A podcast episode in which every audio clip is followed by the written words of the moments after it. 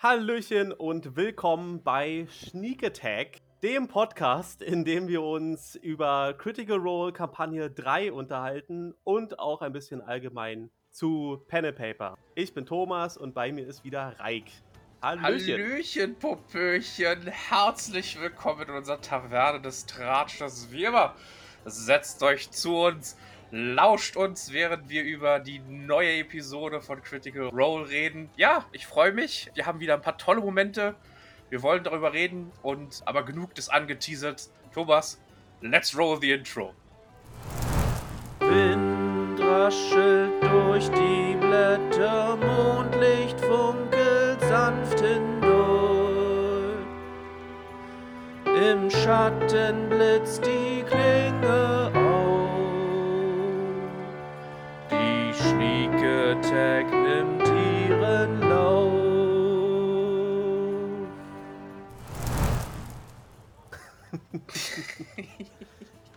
Immer noch ein klasse Intro, ja. Ich habe tatsächlich Feedback gekriegt, Reik. Aha, oh zum Gott. Intro. Und es wird gefeiert. Es ist sehr originell Aha. und macht diesen Podcast wirklich zu etwas ganz Besonderem. Ach, danke schön. Mein Gott, da, da, da, das wärmt mir natürlich das Herz, dass das so gut ankommt. Ich meine, ja, wie schon in der ersten Folge gesagt, viel kreativer Schweiß ist da reingeflossen. Aber ja, hat Spaß gemacht und vielleicht, äh, vielleicht wird sich das ja nochmal weiterentwickeln. Das ist ja vielleicht noch the end all, be all für das Intro. Aber erstmal funktioniert es, glaube ich, ganz gut. Mal gucken. Ich habe vielleicht auch noch ein, zwei andere Ideen, aber das kommt dann später. Ja, wir haben ja noch äh, das zweite Projekt, das zweite epische Projekt. Ich habe dir gesagt, äh, ich möchte gerne einen epischsten Spoiler-Warnung kriegen.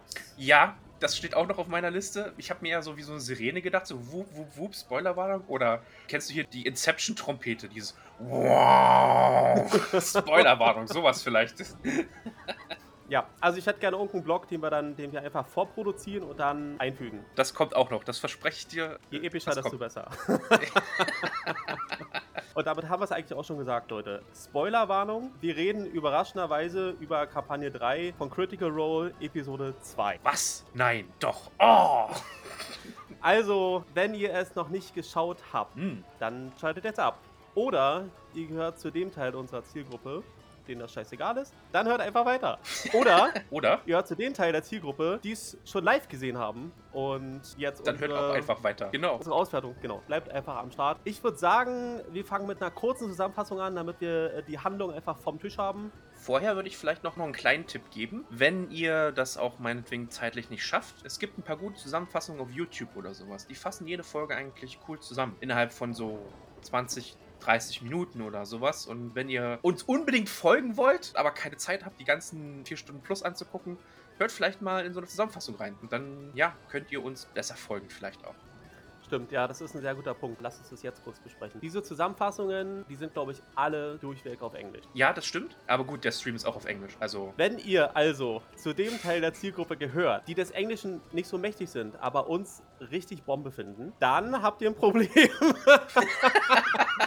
Denn ihr versteht die Zusammenfassungen nicht und es gibt sehr wenig deutsches Material, also zumindest habe ich keins gefunden, deutsches Material, das Critical Role zusammenfasst. haben wir da vielleicht eine Nische entdeckt, Thomas? Ich schlage vor, Reik, Mhm. dass wir für unseren Podcast entweder direkt im Podcast oder als gesondertes einen Handlungsblock machen. Also für die Leute, die nicht die dreieinhalb oder viereinhalb Stunden Zeit haben für den Stream und Englisch jetzt nicht so mächtig sind und nicht so viel Zeit haben, aber uns gerne trotzdem folgen wollen, dass wir zusammenschreiben, das Wesentliche, das passiert ist, mit den verschiedenen Charakteren, sodass sie wissen, was sind das für Leute und was ist passiert, damit sie unserem Podcast trotzdem folgen können Mhm. und wissen, worüber wir eigentlich reden. Vielleicht gar keine schlechte Idee. Sagt uns, ob ihr das braucht oder nicht. Genau, genau. Feedback. Unsere Zielgruppe ist ja sehr klein, das heißt, euer Feedback wird definitiv gehört. Absolut. Und wir versuchen natürlich, eine Zuhörerschaft aufzubauen. Kultivieren. Ja. Also meldet euch. So, und jetzt Jetzt, kommen wir zur Handlung. let's go. Also, wir waren ja stehen geblieben in diesem abgedunkelten Zimmer mit Lord Ashtaroth. Esteros, ja. Der meinte, ja gut, wenn ihr behauptet, dass ihr was drauf habt, dann beweist es. Und so fing halt die zweite Episode an. Mit einem Kampf. Mhm. Und wir haben halt gesehen, dass er wirklich einiges drauf hat. Er ist ein hochstufiger Kämpfer. Er hat sogar Action Search benutzt. Das gibt einem noch mehr Handlungen Mhm. im Rahmen einer Runde. Und hat die Gruppe ordentlich vermöbelt. Einen sogar bewusstlos gehauen, das ist Dorian. Äh, und äh, Orem ist fast bewusstlos geworden. Und dank Lordner hat eine Platzangstattacke verschafft. Ja, genau, sie wurde in die Ecke gedrängt, also auch sehr taktisches Vorgehen von, von ihm. Also wir hatten diesen Kampf, beide Seiten haben gut eingesteckt und dann wurde der Kampf beendet und der Lord, Lord E, meinte, okay, wir hören jetzt auf, ihr habt euch bewiesen, lasst uns darüber reden, warum ihr hier seid. Und sie einigen sich darauf oder sie hören sich an, wofür er denn Leute anwerben würde. Vorher gab es noch ein kleines PvP, aber da kommen wir später vielleicht nochmal zurück. Genau. Und er bietet halt an, dass die Gruppe für ihn arbeiten kann und sie, sich aber nicht sofort entscheiden muss. Sie können einfach später wiederkommen. Und es wurde halt um. Nee, er geht da noch nicht ins Detail. Die Details kommen erst später. Aber er deutet an, dass er ein paar Strickungen hat. Er gibt ein bisschen Exposition sozusagen. Wie, wie das um den Spire bestellt ist, wie es politisch aussieht und was drumherum so passiert und warum er dagegen gerne vorgehen will. Genau. Die Gruppe sagt noch nicht sofort zu, sondern berät sich in einer anderen Taverne. Mhm. wo dann Dorian auch vorschlägt, dass Imogen auf eine Vertragsklausel bestehen sollte, dass sie dann dieses Empfehlungsschreiben kriegen, um äh, diesen Observatory angenommen zu werden. Mhm. Und es wird aber noch keinen Vertrag geben. Was wir erfahren, sind Details, was sich die Gruppe anschauen soll, was sie untersuchen sollen und wenn sie das schaffen, herauszufinden, was los ist, bestenfalls das Problem lösen, dann wird der Vertrag Gibt aufgesetzt. 100 Gold. Genau. Genau, also es sind erstmal Warum? Gibt 200 Gold und richtig aufklären gibt 350 Gold. Ja, genau, genau. Und die haben also nur eine mündliche Vereinbarung. Und die machen das, die Leute. Sie diskutieren das in der Taverne. Es gibt keine Einwände von irgendwem, was ganz gut ist. Aber äh, ich glaube, mh, unser Automaton hatte dann gemeint, hey, wir sind ja nicht die Einzigen hier. Vielleicht wollen ja andere Leute auch was dazu sagen. Aber sie einigen sich, das zu machen. Und der Lord erzählt, dass es äh, so eine Ausbildungsstätte gibt, wo Talente gefördert werden. Und der Zulieferer, der hat ein bisschen verschwindende Waren bemerkt. Genau, die kamen nicht an und der Lord sagt, was soll denn das? Guckt mal bitte nach. Da ist irgendwas faul im Staate Dänemark. Genau, schaut euch das an und also schaut euch das Lagerhaus an, das die zuliefert. Denn dort ist wahrscheinlich der Grund Der Verursacher der zu finden. Verursacher Genau. zu finden. Und die Gruppe geht dann dorthin zu einem Textilhaus und behauptet, dass sie zu einer Händlerin gehören und erwägen, Vertragsbeziehungen einzugehen und ob sie sich kurz umsehen können im Lager, um einen Eindruck zu kriegen, ob das hier alles mit rechten Dingen zugeht. Und die Gruppe teilt sich auf. Es gibt Leute draußen, es gibt Leute drin. Sie nutzen diverse Fähigkeiten, auf die wir jetzt nicht eingehen wollen, und finden letztlich einen Hinweis darauf, dass etwas geschmuggelt wird. Und zwar sogenannte Broomstones. Bam, bam, bam. Da ist der Hook. Äh, Ich glaube, das ist eine neue äh, Res- Ressource für uns jetzt, oder? Für Exandria. Die wurde noch nie vorher. Ähm, nee, Aeor, die Magierstadt in Aeor, die konnte dadurch schweben. Aber es wurde jetzt nicht explizit erwähnt. Ja, okay. Auf alle Fälle für die Charaktere war das. Hm, für die Charaktere auf jeden Fall was, äh, was Neues, ja. Genau, genau. Und die haben auch erst dann herausgefunden, was es ist, durch eine magische Linse und haben sich dann halt zusammengereimt, dass hier irgendwie was geschmuggelt wird. Und sie sind dann gegangen. Sie haben sich einen Plan ausgedacht, wie sie das, äh, wie sie dem auf die Spur gehen wollen. Und sagen wir mal, ein paar Sachen gehen schief. Und die Party splittet sich dann in noch mehr Teile auf. Und da haben wir dann auch den Cut für die Folge sozusagen, dass wir plötzlich vier separate Entitäten der Party haben, die äh, jeder versucht irgendwie was zu regeln. Genau, und das war's eigentlich auch schon in, im Groben natürlich. Die Folge endet damit, dass Orem in der Dunkelheit im Warenhaus sitzt und Genau. alle anderen außerhalb sind und diverse Sachen machen. Exakt, Einschließlich Verfolgungsjagd aufnehmen. Was dann Korrekt. auch erst in der nächsten Folge kommt. sozusagen. Ja, das war die Handlung. Ja, Wie machen wir weiter? Na, vielleicht vorneweg erstmal sagen, das ist unsere Halloween-Folge dieses Jahr. Spooky oder mehr oder weniger spooky. Dieses Jahr eher lustig, fun, scary, würde ich sagen. Und Nicht scary, scary. Äh, Und zwar, naja, für Leute, die vielleicht Critical Role schon ein bisschen länger fei äh, fe- feiern, natürlich auch folgen, die wissen, dass zur Halloween-Folge immer die Akteure in Kostümen auftreten. Und äh, letztes Jahr waren es, glaube ich, größtenteils, nee, es war vor zwei Jahren, da haben sie sich als äh, Computerspielcharaktere verkleidet, die sie mal vertont haben. Letztes Jahr waren es, glaube ich, verschiedene Sachen. Ashley war Henry Crabgrass zum Beispiel und sowas, daran kann ich mich erinnern. Das war eine geile Folge. Das war auch eine super Folge. Und dieses Jahr haben sie gedacht, wir verkleiden uns als uns selbst. Aber nicht Marisha als Marisha, sondern Travis als Sam, Robbie als Matt, Marisha als Taliesin, cooles Outfit übrigens, geile Sonnenbrille. Ich habe so eine ähnliche. Ashley als Travis, komplett mit Bart und Fake-Muskeln unten drunter. Das bis zum Episodenende war das. Ja. Musste da immer hingucken, weil sie die ganze Zeit ihren, die ganzen ihren ihre- Suit zurechtgerückt hat. Und es sah halt so aus, als würde sich die ganze Zeit an die Brüste fassen. Ja, genau. Und die anderen Mitspieler mussten auch lachen, vor allem, weil der Bart auch nicht kleben wollte und so weiter Ja, und ja, so das war fort. geil. Genau, Laura hat sich als Robbie verkleidet, cooler Hut, Liam als Ashley und Taliesin als Liam sozusagen. Und es war am Anfang natürlich ein bisschen verwirrt. Ach, und Matt natürlich als Laura, wie konnte ich das vergessen? Ja, mit Pferdeschwanz und Brille. Genau, und T-Shirt und Latzhose. Ja. Und Make-up. Make-up durften wir nicht vergessen. Es war, also diese Einführung in die verschiedenen Charaktere, wer wen darstellt, das war so lustig. Hat natürlich auch wieder den Ton für diese Episode gesetzt. Wir haben viel gelacht wieder. Es gab ein paar tolle Situationen und natürlich die, die Werbung waren toll. Aber auch Laura natürlich macht jetzt Werbung für Sweaty Pants. Also nicht Sweatpants, sondern von dem Cast durchgeschwitzte Jogginghosen, die man jetzt äh, anscheinend erwerben kann oder auch nicht. Das äh, finden wir noch raus. Ja. Genau, also generell muss ich sagen, was mir auch diese äh, in der Folge aufgefallen ist, dass vor allen Dingen Laura viel mit ihren Sitznachbarn kommuniziert hat. Während des Kampfes haben sie Taktiken besprochen, aber auch generell gab es hier und da wieder ein, ein Flüstern, wenn sie jetzt nicht im Spotlight standen zum Beispiel, haben besprochen, was passiert ist, haben gelacht. Äh, Laura hat Liam geprankt mit Süßigkeiten und das ist wieder ein richtig tolles Pre-Covid-Gefühl, hatte ich, äh, ähm, habe ich auch irgendwie bekommen, dass da wieder eine, eine andere Energie einfach am Tisch war. Die sind jetzt halt wieder am Tisch und können Sie all sind das halt wieder, wieder, machen. Am Tisch, ne? Genau, exakt, exakt. Und das hat mir auch so ein bisschen, so ein bisschen das Herz aufgehen lassen, die wieder einfach zusammenzusehen und nicht immer so, so getrennt. Ich meine, ja, das war, war wichtig und notwendig, das glaube ich auch. Aber es ist schön, dass sie jetzt wieder zusammenkommen können und das halt. Und ich glaube, das merkt man auch im RP, im Kampf halt einfach, dass da eine andere Energie wieder am, am Tisch vorhanden ist. Ja, wenn du halt vor dem Rechner sitzt, dann, also du hast halt nur einen Tonkanal Mhm. mit dem Mikro. Der alle. Das heißt, wenn du mit den anderen dich irgendwie absprechen möchtest, musst du halt nebenbei irgendwie was tippen in dein Handy oder so.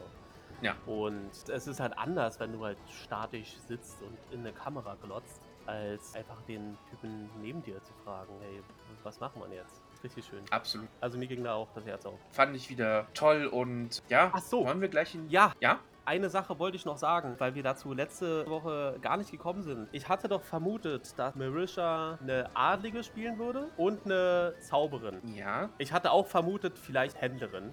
Aber mein Tipp war ja Zauberin und Adlige. Und ich finde, ich habe mindestens Einen halben Nostradamus verdient. weitere 0,5 Punkte verdient. Denn Einen halben Nostradamus hast du verdient. Ja, muss ich auch sagen. Ich meine, wollen wir gleich mit Lorten einsteigen? Oder äh, wir können gleich, lass uns, lass Gut, uns das Lustigste sofort. lass uns das, das Juwel dieser Folge, der MVP dieser Folge. Ich muss sagen, Pâté de Rolo. Mua, mua, Chefskiss. Pâté Ah. de Rolo. Das ist unser Tier der Kampagne, würde ich sagen. Unsere, un, unser Tier? Die sprechende Ratte mit dem Kopf eines toten Adlers? Rabens. Rabens. Rabens. Raven Queen. Rabe. Ja, ja. Kaka. Aber auch mit einem, ich fand, sehr traurigen und morbiden Hintergrund, warum Pate überhaupt existiert. Also, wir kommen dazu nach dem Kampf, äh, hast du, wie, schon, wie du schon gesagt hast, sitzen sie in der Bar und sie versuchen sich auch nochmal ein bisschen näher kennenzulernen. Und in dem Zuge, ich glaube, Ashton spricht Lordner auf ihre Ratte an. Und plötzlich fängt die Ratte an, sich zu bewegen und zu animieren. Und Lordner macht ein bisschen einen auf Bauchredner. Ja, also da sind Strippen dran. Ja, genau, also schwarze Strippen, die von ihren Fingernägeln, die ja ständig mit Ustropfen erscheinen. Und äh, ja, die Ratte kriegt einen Namen, Pate de Rolo. Und plötzlich gingen alle Warnlichter an. De Rolo, de Rolo, was? was? De Rolo? Und wir kriegen Hintergrund. Was ich auch find, denke, krass fand, sehr früh. Zumindest erzählt Lautner, dass sie Pathé nach einer ehemaligen Herrscherfamilie in Whitestone benannt haben. Die haben immer irgendwas mit P, deshalb Pathé de Rolo. Ne? Und sie erzählt, dass sie da war, als der Coup passiert ist mit den Briarwoods. Ja. Näher ist sie natürlich nicht drauf eingegangen, aber, aber plötzlich stellt sich dann die Frage, woher kennt Orem de Rolo und woher kennt Bertram de Rolo? Willst du kurz erklären, was Briarwood und The Rolo Ja. mit Whitestone Ja. zu tun hat? Also, Ja. was ist da passiert? In knappen Worten. In ganz, in, in, vielleicht in ganz kurzen Worten, aber wir können, falls ihr es auch noch nicht mitbekommen habt, wenn ihr euch genauer da informieren wollt, Anfang nächsten Jahres, Amazon Prime, gibt es natürlich The Legend of Vox Machina, die animierte Serie von Critical Role. Die beschäftigt sich genau mit diesem Briarwood-Arc. Und wenn ich das sage, kriegt ihr vielleicht schon den Hinweis, dass es eine direkte Verbindung zu Kampagne 1 gibt. Percy de Rolo, es gab halt einen Abschnitt in der Kampagne 1, die sich halt mit Whitestone und dem Versuch von Percy befasst, dass seine Familie bzw. seine Schwester wieder zu reinstituieren sozusagen, dass seine Familie gerecht wird. Die Briarwoods hatten halt die Herrschaft übernommen durch den Coup, hat seine ganze Familie ausgerottet, fast seine ganze Familie, bis auf seine Schwester, glaube ich. Und die Arc befasst sich halt damit, wie Vox Machina die Briarwoods zur Rechenschaft zieht. Ich glaube, das ist so das Grobe, um jetzt nicht hart ins Detail zu gehen. was sind die Briarwoods? Vampire, glaube ich, richtig? Gut, behalten wir das im Hinterkopf, Leute. Behalten wir das im Hintergrund. Untot. Uh, uh, uh. Mhm. Genau. Und hier gibt es eine sehr, sehr starke Verbindung von Kampagne 3 und Kampagne 1. Also natürlich, Orem wird von Keyleth geschickt, die natürlich mit dabei war. Sie ist Mitglied von Vox Machina. Bertram hat mit Vox Machina auch zu tun gehabt. Und Lautner kommt aus Whitestone und hat, du hast vermutet, Adlige. Ich habe auch das, oder du hast gesagt, vielleicht ist ja nicht, ich denke auch. Ich habe ein bisschen Spekulation gelesen, weil es gab mal so einen Versuch der Briarwoods, Vox Machina abzuschrecken und dass da irgendwelche Fake-Leichen gehangen wurden und dass Lautner eine davon war. Gibt es eine, eine abstruse Fan-Theory. Ich glaube aber, dass eher, dass Lautner vielleicht da so zwischen die Fronten geraten ist und auch nicht gerade gut auf die Derolos zu sprechen war. Zumindest hatte ich nicht das Gefühl in der Unterhaltung, die sie da mit, mit ihren Mitstreitern gehalten hat in der Bar. Was meinst du? Habe ich nicht mitbekommen. Okay. Also ich hatte das Gefühl, sie, ich meine, eine untote Ratte Derolo zu nennen, zeigt jetzt nicht gerade von Affection, würde ich mal sagen. Nun, die Ratte war ja, du hattest es vorhin angedeutet, aber dann bist du nicht weiter darauf eingegangen. Die Ratte war ja wegen der zusätzlichen Stimme in ihrem Kopf ihre Möglichkeit, das zu kanalisieren, damit sie nicht wahnsinnig wird. Genau, also es ging darum, sie schien für eine sehr lange Zeit allein zu sein, nur mit einer unbekannten Stimme im Kopf. Und sie hat halt mehr so im Scherz gesagt, aber ich glaube, das ist eher so ein, so ein Reflexionsmechanismus oder so ein, so ein Deflektionsmechanismus, ne, zu sagen, ja, ich, haha, lustig, ich habe eine Ratte erfunden, damit ich nicht verrückt werde. Ist das nicht cool lustig? Und ja, auf der einen Seite, wenn man das oberflächlich betrachtet, ja, ich glaube aber trotzdem sehr traurig eigentlich, wenn man eine tote Ratte als Gesprächspartner findet, nur um nicht verrückt zu werden. Also ich glaube, da, da finden wir noch dunkle Geheimnisse, was mit Lorna passiert ist. Und äh, Pathé war halt so der erste Schritt dahin, mehr oder weniger. Die Benennung der Ratte, der Rolo, finde ich nicht, um äh, die zu diskreditieren. Mhm. Meine Theorie ist, dass sie die De Rolo genannt hat, weil sie vielleicht Verwicklungen mit der De Rolo-Familie hatte. Wir wissen ja, dass sie jung war, als diese ganze Aktion passiert ist und dann geflohen ist. Vielleicht war sie ja angestellt von den De Rolos Mhm. und nimmt den Namen De Rolo halt mit auf Reise, um, um diesen Teil ihrer Vergangenheit halt nicht zu vergessen. Hm, interessant, okay. Das ist so meine Theorie, warum sie De Rolo Ja, äh, kann ich, aber ich kann mir durchaus vorstellen, dass sie trotzdem die, die Rolos ein bisschen dafür beschuldigt, dass sie halt so ist, wie sie ist. Also hätte sie nicht für die, die Rolos gearbeitet, wäre sie vielleicht gar nicht zwischen die Fronten geraten. Ja. Vielleicht gibt es so einen Gedankengang oder sowas, weißt du? Das ist so meine Vermutung, die ich vielleicht habe. Also ich glaube nicht, dass sie so 100% cool mit den Derolos ist. Nicht 100%, weil sie hat ja auch sehr, nicht böse nachgefragt, aber suspicious nachgefragt. Ne? Woher Mhm. kennst du die Derolos, Oram? Oder, na, Oram hat dann auch erzählt, was dann passiert ist, dass halt ja die Derolos wieder zurückgekommen sind mit Percy und sie sagt, naja, pff, da war ich schon nicht mehr da. Da ist es ja schon, da äh, ist ja schon was mit mir passiert sozusagen. Mhm. Und das weiß ich gar nicht mehr. Ja, also es war so ein krasser bittersweeter Moment halt irgendwie, ne? Partie war halt super lustig, aber halt, da steckt halt mehr dahinter, glaube ich. Und ich glaube, das kriegen wir auch Ich glaube, ich werde mir diesen Moment dann nochmal anschauen, wenn die VOD am Montagabend verfügbar ist. Mhm, Denn da war mein Fokus offensichtlich auf was anderem. Aber ich würde gerne nochmal Ihre Reaktion darauf anschauen. mhm. Ja, das Gespräch, was sich daraus äh, mehr oder weniger entwickelt. Weil wie gesagt, also ich finde, wir haben hier halt hier, wir haben fast drei Charaktere, die mit Max Machina mehr oder weniger indirekt zu tun haben. Ne? Ja. Und das ist halt auch eine, eine starke Verbindung, finde ich. Und es gibt uns auch schon einen Fingerzeig wo es irgendwann später in der Kampagne mal hingehen könnte. Uh, du meinst, wir kehren zurück nach Westeros? Nach Westeros? Wir waren schon lange nicht mehr da. Du meinst nach Whitestone? Äh, Westeros. Jesus Christ, nein. Whitestone, Alter. Das schneiden wir raus, ne? Nochmal, du meinst nach Whitestone? Du willst das wirklich rausschneiden? Das überlasse ich dir. Ja, ich glaube, dass wir, ja, und das, das wird halt richtig geil, weil wir dann natürlich auch dann nochmal Teile von Kampagne 1 irgendwie aufarbeiten können, während wir uns den Hintergrund von Lordner anschauen. Ich glaube, da führt kein Weg dran vorbei, nochmal nach Whitestone zurückzukehren. Cool, hätte ich nichts dagegen. Finde ich interessant. Vor allen, vor allen Dingen auch. Nicht so bald, aber. Vor allen Dingen auch für mich, der jetzt Kampagne 1 nicht so 100% verfolgt hat, muss ich auch sagen. Das nochmal zu besuchen, finde ich eigentlich gar nicht äh, eine coole Idee. Ja, kann ich mitleben. Aber Lass uns doch mal kurz über die Ratte. fangen wir vielleicht nochmal vor. Ja, die Ratte. Ja? Nochmal kurz. Also, Mhm. weil, wir haben schon gesagt, die wird animiert und wir haben eine der witzigsten Szenen in der ganzen Kampagne. Und zwar, wenn sie die Ratte halt animiert und Fresh Cut, Gra äh, Fresh Cut Grass Sag einfach mit FCG. der Ratte dann interagiert und dann FCGs. die kleine Pfote einfacher. anfassen möchte. Und es ist wirklich ein sehr süßer Moment und sie geht da halt voll drin auf. Sehr Die viele dürfen Lacher. auch nicht vergessen, die Ratte hat ja einen Rabenkopf. Einen Rabenschädel als Kopf, sagen wir es mal so. Ja, das hattest du schon erwähnt. Und viele vermuten, dass ihr Patron die entweder die Raven Queen oder auch äh, Vex ist. Oh, Vex, du meinst der, der dann in den Service der Raven Queen getreten ist zum Ende der Mhm. ersten Kampagne. Mhm, mhm. Schrägstrich gestorben ist. Genau, war halt ein, ein ehemaliger Spielercharakter von Liam.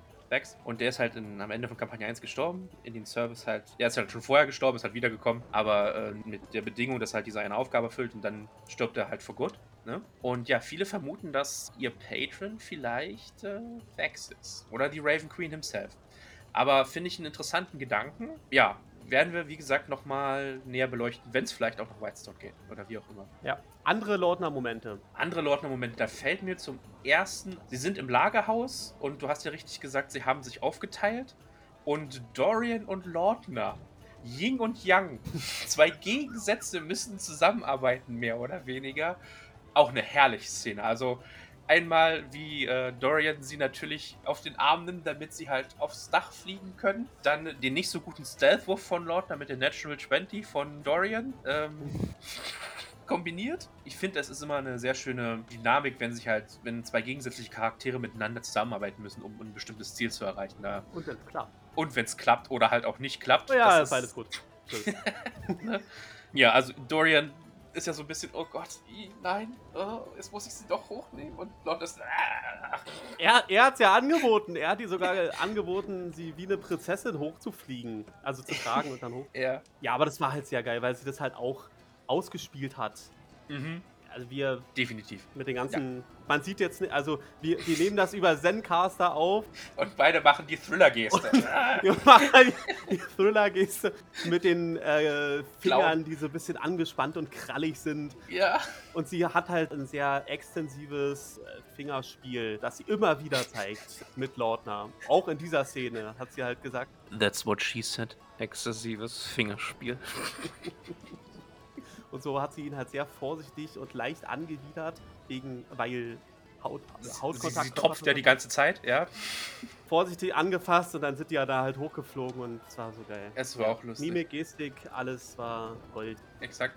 Und die, die dritte Szene, vielleicht auch meine letzte Szene, die ich mit habe, mit Lordner oder die mir persönlich auch noch in Erinnerung geblieben ist, ist die, ist die Message, die sie zu Orem im Lagerhaus schickt. Ja, lass uns, lass uns doch kurz, bevor wir über diese Message äh, reden, wenn die da hochgeflogen sind, dann Ah, ja. die bergen ja so eine, so eine Schatulle oder so. Und die war halt ausgesetzt, sie war halt sehr viel Vogelscheiße ausgesetzt und da kam halt auch Sonnenschein und ein bisschen Witterung und so weiter. Das heißt, es war ein richtig ekliger, klebriger Glibber. Und das hatte auch Schimmel angesetzt. Und sie haben es trotzdem mitgenommen, aber bevor Lautner das eingekrallt hat, hat sie tatsächlich dran geleckt.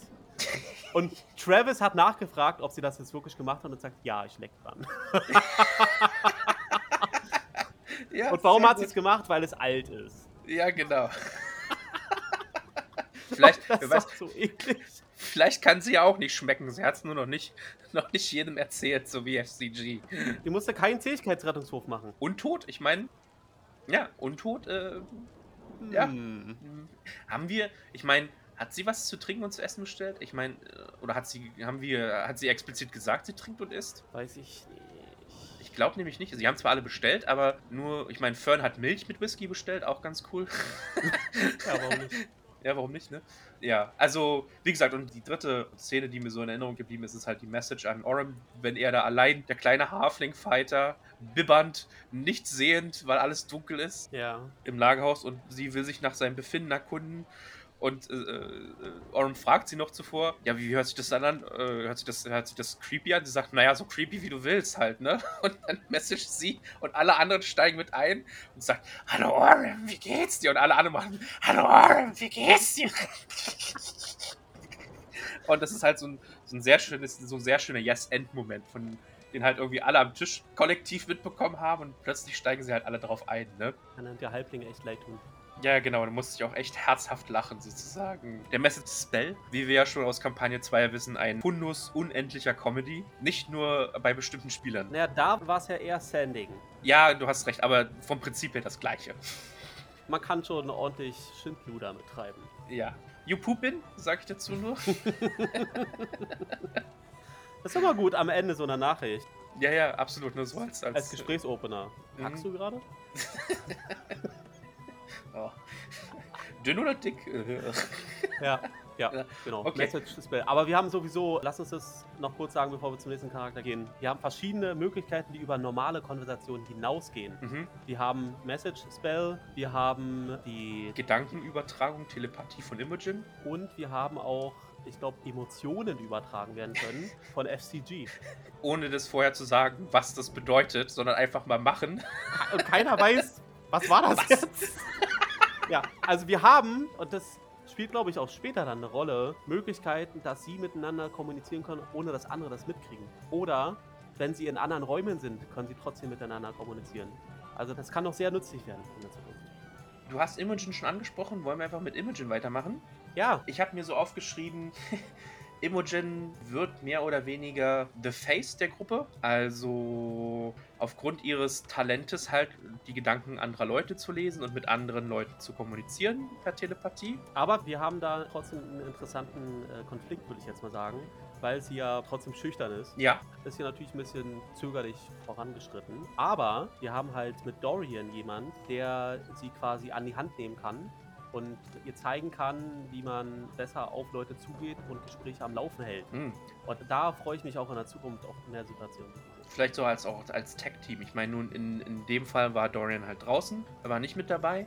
Ähm, wir hatten halt Imogen, Orem und FCG, die sich ausgegeben haben als Händler und wollten mal so, so checken, was da so abging. Aber trotzdem hatte Imogen halt zwei erfolgreiche Deception-Checks. Auch fies, ne, dass sie zwei machen musste. Ja, ja. Äh, aber ich glaube auch, weil das halt so ein, so ein Backlash wegen ihrer Telepathie war, weil das kommt mit einem Preis sozusagen. Also, wenn sie, sie muss dann, glaube ich, auch noch einen Check machen, ich weiß gar nicht mal, welchen Check das ist, damit halt die Stimmen sie nicht überwältigen sozusagen, weil sie das noch nicht ganz so raus hat und dann eher vielleicht zum Hindernis für die Gruppe wird. Stimmt, das hatte ich schon angedeutet in unserer letzten Folge. Das kann halt Exakt. werden. Was mir auch aufgefallen ist, dass im Kampf und vor allen Dingen auch nach dem Kampf die beiden Schwestern zusammenbleiben, trotzdem. Also, Ja. sie haben eine sehr enge Beziehung, zumindest kam das für mich so rüber. Wie die zustande kamen, werden wir vielleicht ja auch noch im Laufe der Kampagne rauskriegen. Auf jeden Fall besteht diese Be- Beziehung schon, also sagen wir es mal so, ist die Beziehung sehr stark, zumindest habe ich das Gefühl. Ne? Lautner bleibt extra hinten bei Imogen, damit sie halt sich in Ruhe erholen kann und nicht von diesen ganzen Stimmen da äh, über überwältigt wird. Und ähm, sie stützen sich stark aufeinander oder sie unterstützen sich gegenseitig, was ich einen sehr, sehr, sehr coolen Trade von beiden Charakteren finde. Einfach, einfach zu sehen, dass sie halt durch dick und dünn gehen und zusammenhalten halt einfach. Ne? Ja, es, es bleibt halt weiter in dieser Schiene große Schwester, kleine Schwester. Genau. Was du ja schon meintest, letzte Folge. Ja. Und ich habe übrigens die Theorie, dass was auch immer mit Imogen passiert ist, wodurch sie Sorcerer wurde, vielleicht auch mit Lordner passiert ist. Na, das hatte ich ja auch schon mal gesagt, dass Lordner vielleicht der Grund ist, warum Imogen diese Kräfte hat. Lordner ist ja auch ein Level Sorcerer. Ja, exakt, exakt, exakt. Und das ist, da muss irgendwas passiert sein. Das hat sie vielleicht halt zusammengebunden und dann sind sie halt zusammen auf ihre Quest aufgebrochen sozusagen. Das hatte ich ja auch schon mal erwähnt. Genau. Ansonsten habe ich nicht viel weiteres bei Imogen. Ja. Außer, dass sie halt dann am Ende der Party mit Bertram eine Split Decision macht und sich dann nochmal splittet von der Gruppe, um halt den Halbling-Aufseher des Lagerhauses, oder Aufseherin ist es ja, die Halblingsaufseherin zu verfolgen. War das ein Halbling oder ein Gnom? War es nicht ein Uh. Gnom? Ein Gnome, du hast recht, es war ein Gnome. Absolut, absolut, absolut richtig. Auf jeden Fall was Kleines. Ja. Um sie halt zu verfolgen. Weil sie halt sich sehr suspicious verhalten hat und sie auch irgendwie, glaube ich, das Gefühl hatte, als sie in, in ihre Gedanken vorgedrungen ist, dass da irgendwas nicht richtig ist. So, sie konnte nicht tief vordringen, aber irgendwie roch das faul. Ja. Äh, und dann hat, hat sie sich halt entschieden, dann da weiterzumachen. Und Mhm. Wir haben bei Imogen halt auch gesehen oder nochmal bestätigt gesehen, sie mag vielleicht introvertiert und schüchtern sein, aber sie hat trotzdem einen Selbstwert Mhm. Auf jeden Fall. und sie hat das in der letzten Folge gut ausgespielt, indem sie den Drink, den sie bestellt hatten, über Bertram Bell gekippt hat. Effektiv. Ja.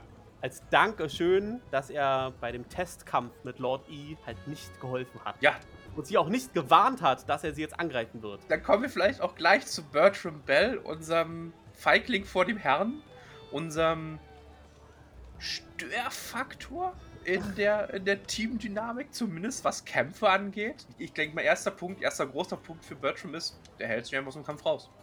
Der spielt den Cheerleader, der sagt, ihr schafft das schon und trinkt erstmal, äh, es war nicht Gin, sondern er trinkt, Auch Whisky, oder? nee, nicht Whisky, sondern äh, was anderes, Wein? ist ja auch egal. Bourbon, er trinkt Bourbon. Bourbon. Ja. Er, er, er bedient sich am, am guten Bourbon von Lord E. ja. Aber er wurde ja auch nicht getestet, muss man aller Fairness halber sagen. Ja. Ja, ich glaube aber, das haben die anderen ihm ein bisschen übel genommen. Vor allen Dingen Fern. Ich glaube, sie haben ihm übel genommen, insbesondere Fern, dass er sie nicht gewarnt hatte, dass das passieren wird. Ja, und dann, ich meine, erst dann, als er gesehen hat, dass sich das Blatt wendet, ist er dann in den Kampf eingetreten mit einem versuchten Glaswurf, der dann auch äh, spektakulär in die Hose ging Was für eine Aktion war, ey. und Fern erwischt hat. Und sie. Also ich hab's gefeiert, ehrlich gesagt. Ich hab diese. Ich fand es auch sehr ich, lustig, ja. Ich, ich trinke jetzt erstmal einen Bourbon hier an der Seite, schau ein bisschen zu und dann, okay, ja, dann gehe ich jetzt mal langsam in die Richtung und werf irgendwas da hinten hin. So abgefeiert, ja. Weißt ich habe nicht erwartet, dass Bertrand überhaupt mitkämpft. Also. Weißt du, was ich mir notiert habe? Bertram wird der Bosley der Gruppe, wie bei Charlie's Angels, weißt du? Das ist so der, der so ein bisschen so Sachen äh, facilitated, aber eigentlich nichts drauf hat, aber trotzdem ein herzensguter Mensch ist. Das ist, äh, das ist so Bertram Bell für mich, der Bosley der Kampagne 3. Ist er ein herzensguter Mensch? Ich bin mir da nicht so sicher. Ich glaube, Naja. er ist ziemlich egoistisch. Schauen wir noch mal. Auf alle Fälle hat er durch sein Zögern PvP-Momente provoziert. Genau, also Auf ihn wurde ein Messer geworfen, direkt nach dem Kampf das auch getroffen hat. von Ashton. Auf ihn wurde Alkohol ausgeschüttet, als Mhm. aus Versehen von Imogen. Und hat wirklich keine, keine Sympathien. Ja. Also aktuell, ich glaube, so viele sind so, wenn es dann unbedingt sein muss, er ist halt ein Mittel zum Zweck, ne? ja, sie haben überhaupt nicht gefeiert, dass er jetzt auch mitkommt, ne? Absolut, absolut, absolut. Und dass er dann auch einen Teil der Beute kriegt und so weiter. Ja, Ja. Und es gab noch ein. es gab noch ein cooles Gespräch zwischen. Oder cool, sagen wir lieber awkward. Gespräch zwischen Bertram und Fern. Wo Fern sagt: We should kill them all. Who? I don't know. I forgot. Möchtest du Kinder? Ja, weiß ich nicht. Ach schon, sie meinte schon, dass es schön wäre, sich irgendwann mal niederzulassen. Ja, Und also in diesem Kontext mit Bertrand absolut. war das ne, natürlich der- auch eine Spitze. Ja? Ja, ob, ob Bertrand unbedingt Familienratschläge teilen sollte, wage ich mal hart zu bezweifeln. Aber das weiß ja Fern vielleicht auch nicht. Ja, Bertrand Bell hat natürlich wieder die, die alten Karte ausgespielt. ja. Und es wurde ja auch offenbart, Hintergrund von Bertrand, Erleuchte uns. dass er schon mal in so einer Gruppe war. Ja, und dass er sie im Stich gelassen hat. Einer von der Gruppe ist gestorben und der Mhm. Rest der Gruppe hat sich aus dem Staub gemacht. Keine guten Vorzeichen. Ja, das hat Lord Ashtoreth, Esteros. Ashtoros gesagt. Esteros. Es, es, Moment. E E-S-T-E-R-O-S. E-S-H-T-E. Okay, wird aber, oh, das H wird nicht betont, wird nicht als Sch gesprochen, sondern sagen wir Esteros. Echt jetzt? Ja. Okay. Also, Verzeihung, dass ich alles gut. Ich, so habe ich das zumindest verstanden. Aber wenn wir schon mal bei Lord E sind. Warte, Was? der wurde auch falsch ausgesprochen, der Name von Bertrand. Das war auch so geil. Ne? Ah, Der hat nämlich äh, Esther Roth gesagt. wo er dann Aber die- korrigiert wurde, es ist Esther Ross. Und äh, ich meine, er hat ja auch Orens, äh, als Oren ihn gefragt hat nach den Namen, hat er die ja auch falsch notiert. ich glaube, das ist so sein Stick, den er hat. Was hältst du eigentlich von Lord E? Ja, ja, sehr interessant. Gut, böse, irgendwas dazwischen? Ich habe Vermutungen, die ich jetzt gerne mit unseren treuen Zuhörern teilen würde. Und mit dir natürlich. Absolut heraus. Meine Vermutung ist, dass. Oder Theorie, sagen wir Theorie. Mhm. Könnte sein. Wir wissen ja so wenig über ihn, ja? Außer, dass er sehr viel Einfluss hat und Leute ihn kennen. Dass er vorgibt, Einfluss zu haben. Also, okay. Also mein Hot Take ist, dass er vielleicht der Kopf vom Ivory Syndicate ist. Was? Und dass die Gruppe herausfinden soll, wie einfach es ist, herauszufinden, dass da was Illegales im Lager abgeht. Du denkst, der ist wirklich böse, ja? Er könnte. Also, zumal, also zwei Sachen vorneweg. Ivory Syndicate, krass cooler Name. Wenn man mal bedenkt, dass in Drusar jede Menge Loxodons rumlatschen, hat das eine sehr brutale Konnotation, würde ich sagen. Das sind die Elefantenmenschen übrigens. Genau, das sind die Elefantenmenschen, die halt mit Stoßzähnen rumlaufen und dann gibt es ein Mhm. Ivory Syndicate. Uh, das klingt schon mal sehr, sehr bedrohlich. ähm, Hat mir gar nicht gesagt, oder? Das ist wahrscheinlich der Antagonist der Kampagne oder des ersten Teils. Der hat nur gezählt, Lord Astros gibt ein bisschen Exposition und er sagt halt, ja, also das Ivory Syndicate wird immer mehr und mehr zur Bedrohung sie machen halt schlimme Sachen und sie arbeiten mit, dem, mit diesem Shanda Decorum, also mit diesem Ruling Council von dem Spire zusammen. Oder man, es wird vermutet, ne, dass einige Mitglieder von diesem Shanda Decorum auch halt Mitglieder vom Ivory Syndicate sind und dass, ähm, dass dieser Rat halt dieses Syndicate beschützt und dass da deshalb nicht wirklich dagegen vorgegangen wird. Und generell, dass es halt noch eine Bedrohung irgendwie am Rand des Dschungels lauert. Und wir kriegen halt Mhm. in Aussicht gestellt, wie der erste Teil der Kampagne aussehen könnte, dass sie nämlich angestellt werden von Lord E. Lord E ist cool. Ashtaros, Asteros passt. und äh, halt Aufträge kriegen. Checkt mal das, checkt mal das. Ihr seid relativ frei in dem, was ihr macht, aber ich will Resultate sehen. Das wird uns jetzt halt jetzt in Aussicht gestellt und das sind die, die Ursprünge, sag ich jetzt mal, von D&D-Abenteuer. Ne? Dass du halt einen Auftraggeber hast äh, und äh, ihr noblen Helden, ich suche Freiwillige, die zum Drachen gehen oder Ja, kümmert euch um diese Banditen, ja? Also und dieses äh, dieses Format befürworte ich. finde ich auch gut. Ich denke auch, also in dem, ich stimme dir in dem Punkt zu, dass das Ivory Syndicate unser Gegenspieler im ersten Arc sein wird. Ne, Mhm. Dass sie so Schritt für Schritt aufdecken, was es macht, wer dann dazugehört und so weiter und so fort. Ich glaube aber nicht, dass Lord Asteros unser Big Bad des, des ersten Arcs ist. Ich glaube, Lord Asteros ist ähnlich wie Bertrand Bell, ist so ein bisschen in der Grauzone. Der Mhm. hat vielleicht mal früher dafür gearbeitet oder hatte da irgendwelche Verbindungen zu. Ihm wurde aber Unrecht getan.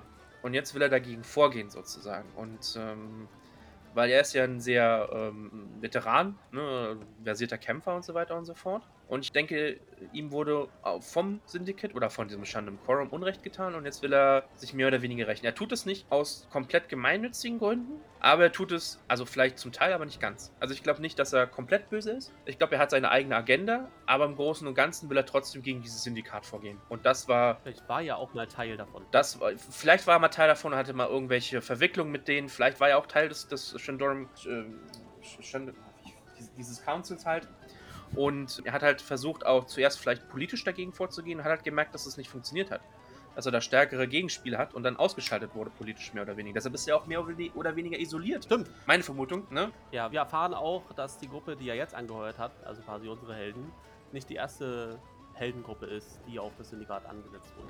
Exakt. Und also ich habe eher das Gefühl, dass er versucht hat, es auf dem richtigen Weg zu machen, da gescheitert ist und jetzt versucht er das halt so ein bisschen so ein Vigilante-Art, ne? Leute anzuheuern, die für das Gute, aber mit den nicht ganz legalen Mitteln dagegen vorgehen wollen. Das ist so meine Vermutung, die ich habe, wo ich mir das ganz gut vorstellen kann. Ja, sehr cool. Dass er das nicht 100% aus altruistischen Motiven macht, aber dass er trotzdem, im, wenn es äh, if push comes to shove, ist eine schöne äh, englische, englisches äh, Idiom, will ich sagen, dass er sich dann doch für die gute Seite, quote unquote, gute Seite entscheidet. Das ist so mein, mein Vibe, den ich mitkriege. Ja, und der Einzige, der vielleicht weiß, wie es wirklich in Lord E aussieht, ist ja Liam, beziehungsweise Orem. Wir haben das erste Flüstern in der Kampagne. Wir hatten Jawohl. eine Natural 20 auf einen Inside-Check und ein Inside-Check prüft halt, ob man erkennt, welche Motive der Gegenüber hat. Hm. Und der war halt extrem hoch. Er hat einen Whisper gekriegt, also der Spielleiter ist direkt zu ihm hin. Was jetzt auch wieder, äh, was es äh, vor, während Covid nicht möglich war. Ja, da musste man halt immer Nachrichten Texten, ja, und sowas, ja. Sehr, sehr geil. Also Liam weiß mehr als alle anderen. Wurde auch vom Tisch gefeiert, muss man sagen, dass es halt das erste Whisper gab. absolut, Ähm. absolut. Community feiert das auch total. Mhm. Und äh, genau, du hast recht. Oren weiß vielleicht mehr, hat aber nicht, sich nichts anmerken lassen. Er hat auch seine drei Vert- oder seine zwei Vertrauten nicht zur Seite genommen und ihnen erzählt, was er mitbekommen hat. Ja. Interessant. Werden wir nochmal. Zumindest ist er. Aber es muss ja etwas gewesen sein, was ihn ja nicht daran gehindert hat, an dieser Expedition teilzunehmen. Verstehst du? ja. Wenn, ich, wenn, wenn, wenn er irgendwas mitbekommen hätte, was vielleicht nicht so on the up and up wäre, dann hätte er vielleicht äh, hätte er sich gesagt, nee, wir wollen das, wir wollen da nicht mitmachen oder so. Ja. Ja, ja vielleicht war es ja sowas mit, dass man, dass er sieht, dass der Lord eindeutig andere eigene. Mm, dass er vielleicht ein, hat. zwei Hintergedanken hat oder sowas. Ja, ja, aber nicht genau. Ja. Äh, ja. Und Orem hat natürlich auch seine eigenen Ziele. Naja, die Ziele, die er mit Dorian und Fern teilt, ne? Genau, sie suchen ja eine Person und sie können natürlich auch Lord E dafür ausnutzen, dass er ihnen dabei hilft, die aufzuspüren. Genau. Ich habe übrigens, haha, bevor wir jetzt zum nächsten Charakter kommen, Mhm. äh, sehr interessanter Gedanke, den ich äh, gelesen habe, Hau raus. ist, dass Travis nächster Charakter der ist, den die Exandria Unlimited Crew sucht. Aha. Mhm. Interesting. Und dann tritt Bertrand ab und sein neuer Charakter kommt. Bist du immer noch der Meinung, dass Bertrand nicht, uns nicht die ganze Kampagne begleiten wird? Ich habe wirklich Zweifel, dass er die ganze Zeit dabei bleibt, ja. Okay, interesting. Also, finde ich eine ne coole Idee. Werden wir sehen, ob es passiert. Äh, Ich bin immer noch der Meinung, Bertram bleibt. Aber weil ich das Comedy-Potenzial einfach zu groß finde. Das ist groß, aber versetz dich mal in die Lage der Helden. Aber das sorgt ja auch für Spannung wollen die nicht untereinander. mit so einem Typen reisen. Aber das sorgt ja auch für gutes RP untereinander. Das weiß ich, aber RP ist halt auch, warum sollte ich mit diesem alten Knacker mich weiter abgeben? Kann ich es nicht auch ohne den machen? Hm. hm. Also, also eine, eine interessante Dynamik. Ich Ja, bin der Meinung, noch hat er nichts getan, was Gruppe komplett gegen sich aufbringt. ja.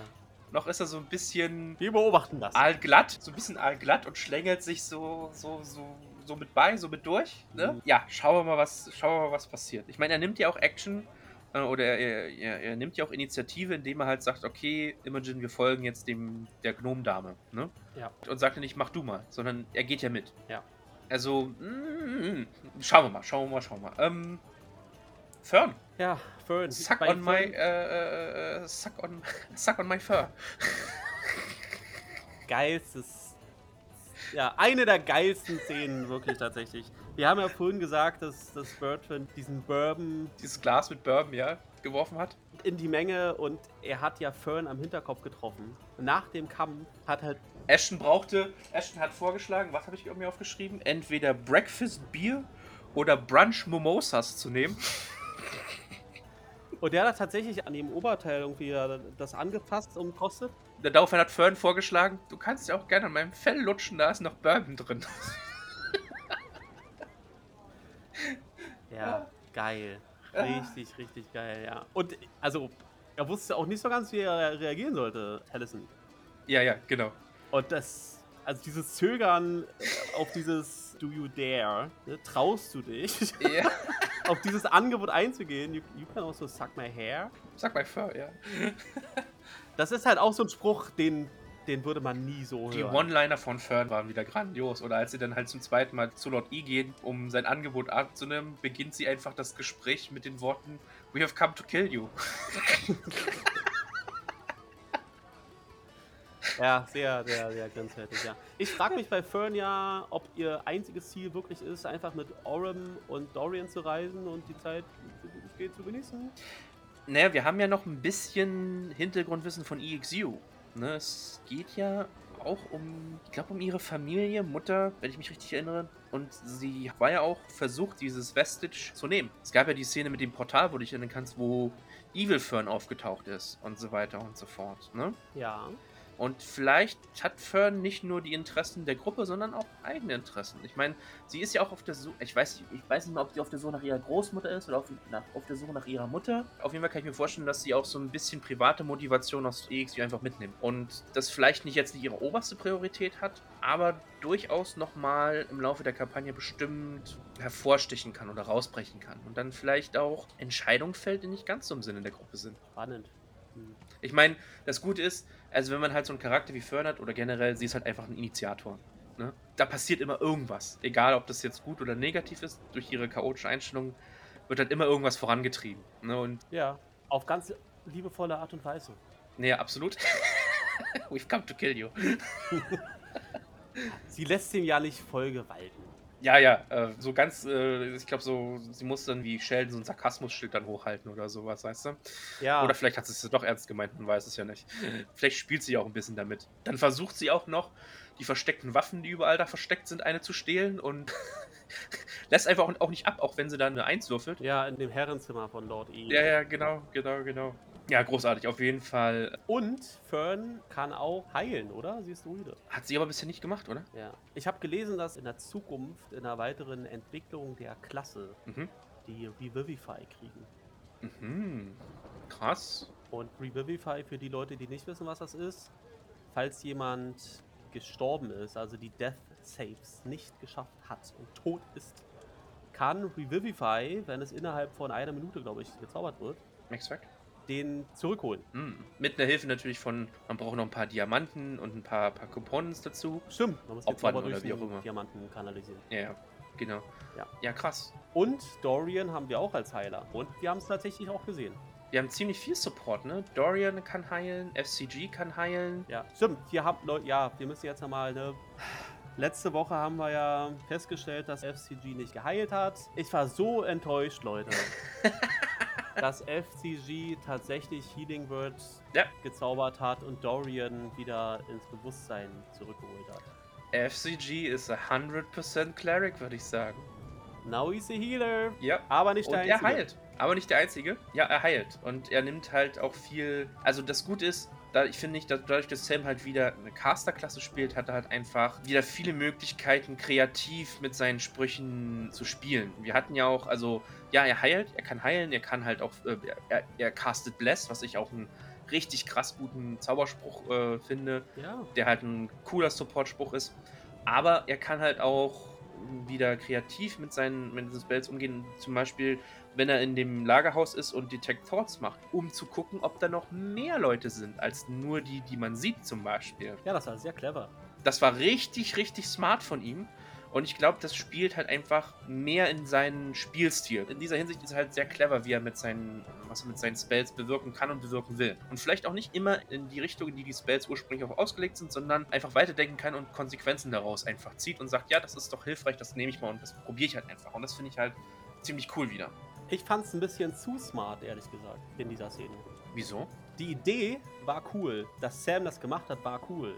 Aber wer die Stats von FCG gesehen hat, der weiß, dass der dumm wie Brot ist.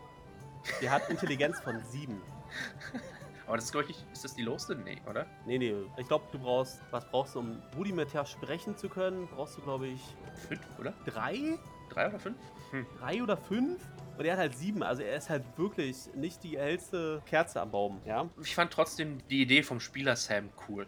Ja, ja, ja, absolut, absolut. Ich will auch mehr davon sehen. Ich habe, wo wir gerade über Letters reden, ja, Mhm. er hat ja keinen Glauben. Also Kleriker-Effekte werden ja gewährt durch göttliche Entitäten. Ja, So, er kann ja nicht glauben, weil er eine Maschine ist. Aber soweit ich weiß, gab es jetzt, gab es, ich weiß nicht, ob das in Taschas Cauldron war, gab es jetzt eine neue Regel, die besagt, dass es nicht unbedingt immer eine göttliche Identität sein muss, die Klerikern ihre Kräfte geben kann, sondern es kann auch der Glauben an ein Konzept sein. Das ist nicht so neu, das gab es schon früher.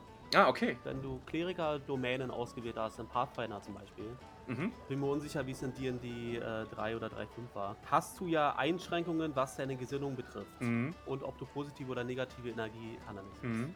Und welche Domänen du nimmst. Das hängt nämlich davon ab, an welchen Gott du glaubst. Mhm. Aber da steht da auch drin, wenn du keinem Gott glaubst, dann kannst du das nehmen, was am ehesten in deine Überzeugungen reingeht. Genau, und ich glaube, in Tasha's Calling wurde es nochmal explizit gesagt, also für 5e, dass es halt nicht nur das Glauben an eine göttliche Entität sein kann, sondern es kann auch der Glaube an ein Konzept sein oder der Glaube an, da war noch eine zweite Sache, nicht nur Konzept, sondern noch irgendwas anderes. Also es muss nicht unbedingt was Göttliches sein, in, in Anführungszeichen, ne? Ja, aber mein Punkt ist ja, du musst ja trotzdem die Möglichkeit haben, glauben zu können. Ja, aber Warum hat, warum soll Aber eine warum, warum, Maschine... ja, warum glaub, warum, warum setzt du Glauben gleich mit, also Glauben gleich mit religiösen Glauben? Nee, Glaube an ein Konzept kann ja sein, ich glaube daran, dass Mathematik das Be-All ist. Und daraus meine, meine, oder dass halt synthetisches Leben oder dass die künstliche Intelligenz mein, mein Gott ist. Also Glaube, ich, also mein- ich lege das so aus, Glaube muss nicht immer gleichgesetzt werden mit religiösem Glauben, sondern es kann halt auch, wie gesagt, das Glaube, der Glaube an einen, ich glaube so stark daran, dass ich mit Mathematik die Probleme unserer Welt lösen kann. Und da stimme ich dir zu, Reik. daher kriege ich meine Kraft. Da stimme ich dir zu. Mein Punkt ist, wenn wir wir jetzt in Game Terms sprechen, ja,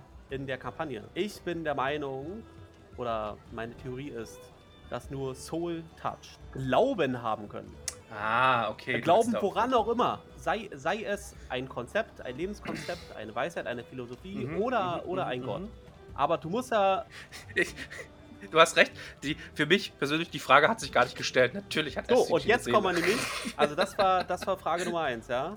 Kann er denn wirklich glauben? Warum kann er wirklich glauben? So, zweiter Punkt. Die Telepathie klappt auch mit ihm. Aber er hat ja kein Gehirn. Naja, zumindest die Gefühlstelepapie. Wie kann denn Telepathie Ja. mit ihm überhaupt gehen? Na, vielleicht kann das ja auch was Technisches sein. Dass die Gehirnwellen imitiert in ihm drin. Das kann ja auch was Technisches sein. Das muss ja nicht äh, was, was Organisches sein, finde ich. Also Gehirnwellen werden erkannt und umgesetzt von einem Organ. naja, genau. Das, die werden halt übersetzt und dann halt ausgesendet mit einem Transmitter oder sowas. Also ich finde, da, da kann man sich technische Sachen überlegen. Ich meine, was passiert denn, wenn wir äh, mit einem Handy telefonieren? Das, ist ja auch, das sind ja auch Wellen, die ausgesendet Ja. werden. Wer sagt denn, dass das nicht eine andere Frequenz ist oder eine andere Modulation oder eine andere Herzphase oder sowas und dass es deshalb aufgenommen werden kann? Ich glaube, da, da gibt es Wege, ähm, das technisch zu erklären. So, so, so stelle ich mir das zumindest vor. Jetzt kommt mein nächster Punkt. Mein Hot Take zu FCG. Oh Gott. Aha. Also die Sachen, die ich gerade erzählt habe, ja, Quod erot demonstrantum. Alles klar, ja. lassen zumindest die Vermutung nicht gänzlich unwahrscheinlich sein, Ja.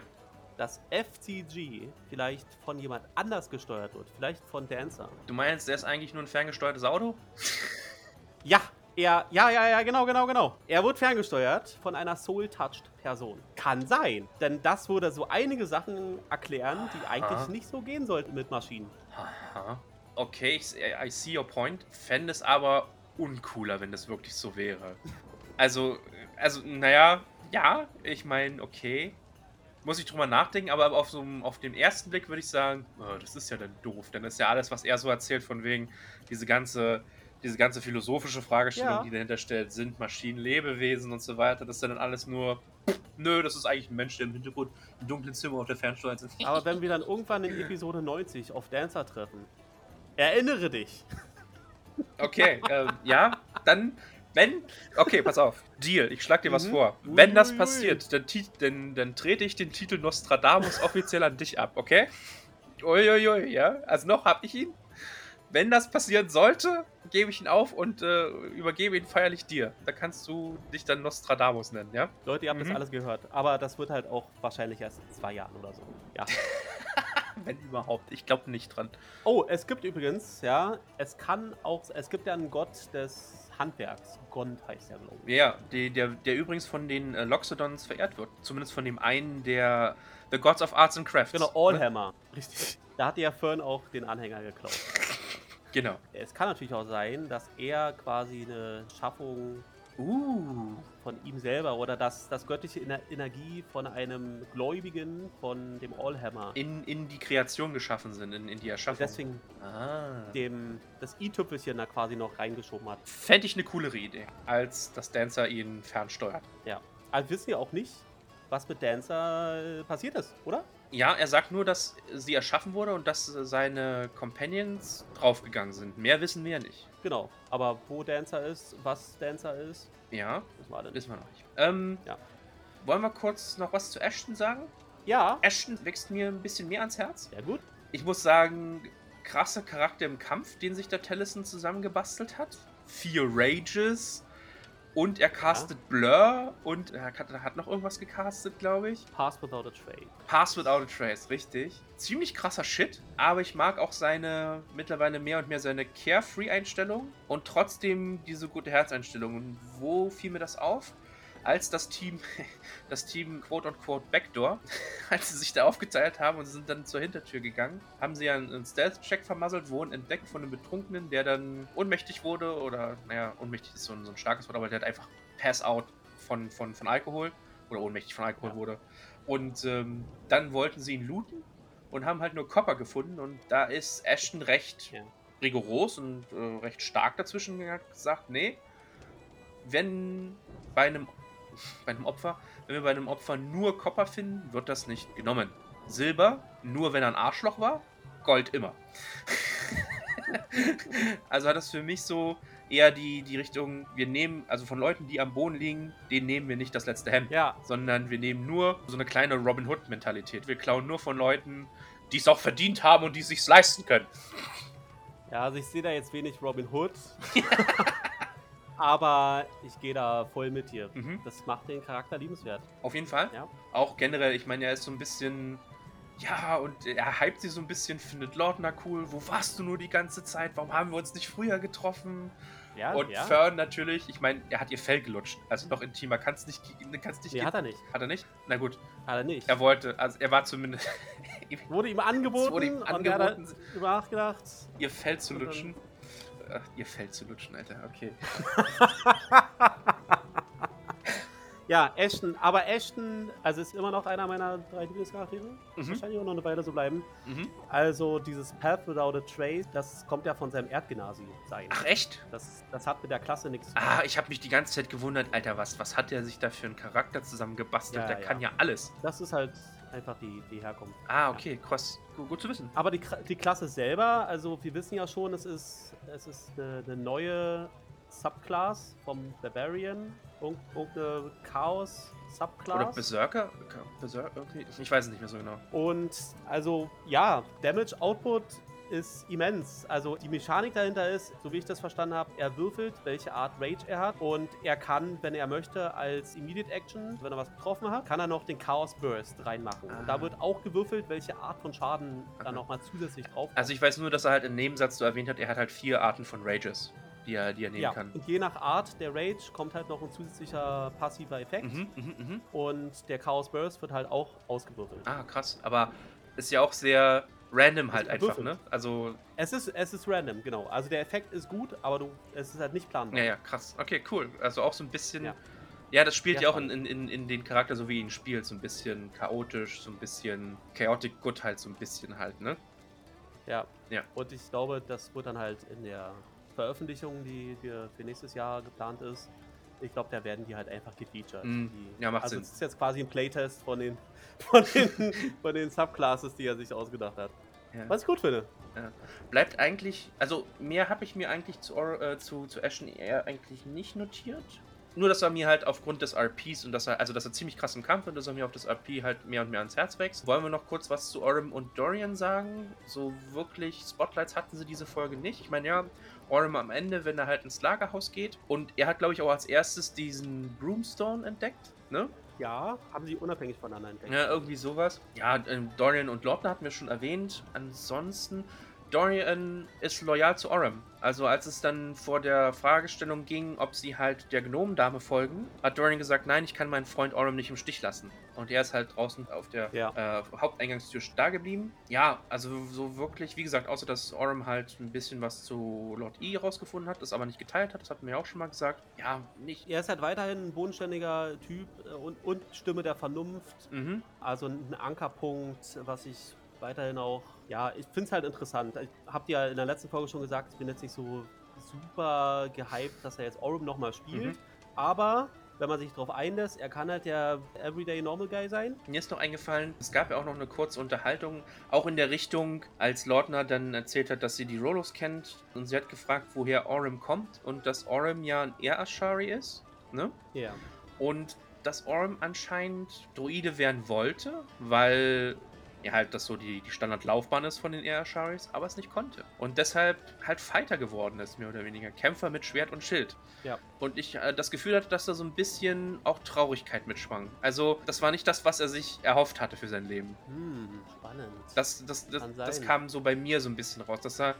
Ich meine, ich glaube, er hat im Endeffekt so vielleicht doch seinen Frieden damit gemacht, dass er jetzt Fighter ist. Oder vielleicht auch nicht ganz. Ne? Ich meine, er tut schon ziemlich krassen Shit im Combat, das muss man auch sagen. Ne? Also, ähm, er unterstützt seine Freunde, er kann sie ja zur Seite schieben und sich halt davor stellen. er kann auch Bücherregale hüpfen. Er kann, er ist ja sehr mobil, auch mit, mit seinen Boots und so weiter. Ne? Er kann Leute entwaffnen mit seiner Attacke. Alles, alles. Und er kann Aufmerksamkeit pullen. Mhm, genau, er kann dafür sorgen, dass halt Mit nur er angegriffen wird. Spezialangriffen. Also ja. sehr, sehr halt, ja, auch auf den Beschutz seiner Mitstreiter bedacht und so weiter. All- Alles cooler Shit. Und trotzdem glaube ich, dass es so ein bisschen tief in ihm drin an ihm nagt, dass er kein Druide geworden sein kann oder äh, sein könnte. Kann gewollt gewesen. gew- Ja, aber er ist halt trotzdem der Beschütz, er ist halt ein Beschützer Genau. geworden. er hat halt Er einen Weg gefunden. Beschützer im. Genau, er hat halt einen Weg gefunden, das zu tun, was er tun wollte, ohne Zauberkraft. Ja. Aber einen Trick hat er drauf. Ein Trick hatte drauf. Und, und telling mir. Er wurde nicht gefragt, ob er denn irgendwas da wenigstens gelernt hat vom, vom Stamm. Das stimmt. Er kann. Und er, er, kann, er kann so einen Luftstoß machen Mhm. und damit Türen schließen. Genau, genau. Oder andere Sachen. Also er hat einen, kann kurzen. Rudimentäre Magie hat er vielleicht, aber halt nicht in, wahrscheinlich nicht in dem Maße, wie es erforderlich ist für einen Druiden halt einfach, ne? Ja, ja. Aber vi- ja, vielleicht kommt das ja später noch. Ich meine, er, er reist ja jetzt weiterhin mit einer Druide. Mhm. Er ist in, im Auftrag von Kiel unterwegs. Vielleicht Vielleicht, vielleicht. schlägt er dann nochmal die Richtung ein, weiß ich nicht. Ja. Genau, und noch was zu Dorian? Ja, Dorian, ich fand gut, dass er halt Imogen unterstützt hat in dem, was ihr wichtig Mhm. ist, dass sie halt drauf besteht, dass Absolut. da eine Vertragsklausel drin Dass er nochmal sagt, ja, Ja. halt es vertraglich fest, denn das kann ich auch aus Erfahrung in meiner Firma sagen, nur wer schreibt, der bleibt. Und äh, Ey, ohne Scheiß, lass alles schriftlich. Ich habe das bei mir auch. Ne? Als sie die Idee hatten, mir zusätzliche Aufträge, äh, Aufgaben zu geben, habe ich gesagt, ja, kann ich gerne machen, aber möchte ich schwarz auf weiß haben. exakt. Ne? Und äh, da, da kommt jetzt so ein bisschen Real-Life-Skill einfach in, in unserer äh, Make-Believe. Ja, und er ist halt auch Ersatzheiler, Hm, definitiv. was sehr wichtig ist, tatsächlich. Ja, ja, auf jeden Fall, dass wenn, wenn FCG mal, mal ausfällt, dass er trotzdem noch die Möglichkeit hat, da auch tätig zu werden, ja. Ja.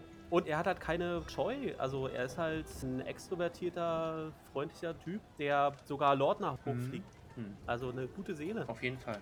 Ja, Äh, also sehr wichtiger Support, nicht nur durch die Fähigkeiten, sondern auch durch seine äh, Persönlichkeit. ja, und ich glaube, ja, also diese Woche hat er halt dadurch geglänzt, dass er, wie du schon richtig gesagt hast, dass er in, in dem AP halt versucht, seine Mitstreiter da ein bisschen aufzubauen und zu unterstützen. Ne? Ja. Ja. Ja. So, das war's, Ja, vielleicht noch. oder? Ja, wir haben ja schon mal gesagt, die politische Situation hatten wir auch eigentlich schon mal kurz besprochen. Shandakorum, Ivory Syndicate. Einen Witz haben wir noch nicht besprochen. Ich habe ja gesagt, es, Oh, welchen? es gab ja das Team Backdoor. Und als Orem dann, als Orem dann allein drin war und plötzlich alles schief ging, wollten sie ja versuchen, die Hintertür mehr oder weniger aufzubrechen. Und Sam haut raus, this backdoor has no crack. So, und jetzt erklär mal, warum das witzig ist. Naja, The Backdoor äh, im Englischen kann natürlich auch wieder zweideutig aufgenommen werden. Backdoor äh, ist das Arschloch. Und dieses. Arschloch hat kein Loch. Ach, Fäkalhumor. Großartig. Da haben wir uns wieder das E verdient. Äh, das zweite pinne ich mir auch in mein Revers. Ja, wir können das direkt raushauen. Wir müssen uns da nicht zurückhalten. absolut, absolut. Dann, ja, das, Dafür ist das eh da. das Arschloch hat kein Loch. So, The Backdoor has no crack. Ja, genau. Und nächste Folge wird halt sehr spannend, weil wir geteilte Teams haben. oh, ja. Never split the bye. Ich bin gar kein, ich bin kein Feind von Never Split the Party. Ich schon. Also- ich finde, ich finde, ich also- finde, das meistens endet das, also aus meiner persönlichen Erfahrung, in 80% der Fälle endet das nicht gut. Also die Sache ist halt die, dass du es nur dann machen solltest, wenn du einen erfahrenen Spielleiter hast. Hm, Oder eine Spielleiterin. Denn die können halt Herausforderungen anpassen. hm, on the fly. Wenn, wenn du ja. erfahren genug bist, sodass du halt, sodass die Leute nicht einfach draufgehen. Aber geteilte Teams machen es sehr dynamisch, weil du halt einfach das Spotlight wechseln kannst. Und dann ist es immer wieder ganz frisch. Ah, stimmt, was macht das Team jetzt gerade? Und das passiert ja alles zeitgleich. Äh, Und das entwickelt eine ganz eigene Dynamik. Das sind doch meine Lieblingsbücher, die aus verschiedenen Perspektiven erzählt werden. Wirklich? Und so ist es, wie es äh, mit geteilten Teams. Ah, okay, krass. Ähm, ich persönlich bin nicht so, wie gesagt, bin nicht so der Fan von, weil du hast schon recht, dass halt auch von dem Spielleiter viel verlangt. Im Spiel für den, für den Player, finde ich, ist das mitunter ein bisschen langweilig, weil wenn du halt nicht gerade dran bist, dann sitzt du halt da und hörst du das halt zu, hörst du halt zu. Ne? Lässt sich unterhalten, Ja, richtig? ist nicht was für jeden, muss ich sagen. Viele möchten halt Ja, immer involviert sein, ne? Ich sag's nur mal, also ich kann damit auch leben, aber es ist halt auch nicht für jeden das Ding, ne? Reik, wir hatten mal jemand in der Rollenspielrunde zusammen mit Micha, Mhm. der nach einer Session tatsächlich eine Hass-E-Mail geschrieben hat. weil er drei Stunden lang rumsitzen musste und nichts machen konnte. Ja, ich sag's ja nur, ne? Also es gibt Leute, die Ja. das nicht cool finden. Schade, ja. Ich habe damit kein Problem, aber es, es ist auch nicht mein Favorite. Ich finde, die besten Sachen passieren immer im Team. Und es ist ja auch ein Team-Game, was wir spielen halt im Endeffekt. Ne? Ja, Und wenn dann halt, wenn es halt nochmal in die kleineren Teams aufgebrochen werden will, es ist einfach logistisch nicht möglich, das anders abzuhandeln. Das will ich halt damit sagen, von der Spielmechanik halt her nicht. Es ist nicht per se schlimm, aber es ist halt schwierig. Du hast recht, da braucht man halt einen guten Spielleiter dafür, der halt auch dafür sorgt, dass die anderen Leute sich engaged fühlen halt einfach. Ne? ja. Und ich denke, Matt hat da keine Probleme, weil er ja auch so die Charaktere eingeführt hat. Das haben wir ja auch so gesehen mit, dieser, mit diesem Dreifach-Split quasi oder Vierfach-Split dann im Endeffekt, ne? Ja. Ja, ist halt auch nicht für jeden was. Aber ich denke mal, ja, wird eine spannende Folge, wird eine coole Folge. Ich bin am meisten interessiert, was mit der Gnome-Dame passiert. Also mit dem Team, was die Beschattung macht. Ja. Bertram und Imogen. Was, Ja, die anderen werden dann später einfach dazukommen, glaube ich, wenn im Lagerhaus nichts weiter passiert. ja, nehme ich mal auch an. Und was Orem im Lagerhaus findet. Also was im Lagerhaus findet und was bei der Beschattung rauskommt. Das sind so... Ob das wirklich die Gnome-Dame war, weil sie hatten ja noch eine dritte Möglichkeit und zwar wussten sie, wo einer der Angestellten sich am Abend aufhalten würde, weil er in dieses Theater gehen wollte, haben sich aber dagegen entschieden. Ah, das Dream Theater. Ja, das Stream Theater, genau. Ähm, ja, wird spannend. Ich freue mich drauf. Ja, ich mich auch. Ja, Und das war's. genau. Länger als erwartet. Jetzt muss ich mal schauen mit meinem Time-Management. Uiuiui. Uiuiui. Also heute geht das nicht mehr online, das Ding. Ja, ist ja nicht so schlimm. Ich meine, dann lass es online gehen, wenn, wenn das Wort rauskommt. Ist ja auch nicht so schlimm. Wir lassen es online gehen, wenn es. Fertig ist. Genau. Und Leute, nochmal Aufruf, ne? Also meldet euch, wenn ihr Bedenken habt, uns nicht weiter zuhören zu können, weil ihr der Story nicht mehr folgen könnt. Also, was würdet ihr bevorzugen, auf dem Laufenden zu bleiben? Ne? Mit den Charakteren und der Handlung. genau. Danke fürs Zuhören von meiner Seite und mögen euch die Würfel gewogen sein. Macht's gut. Macht's gut!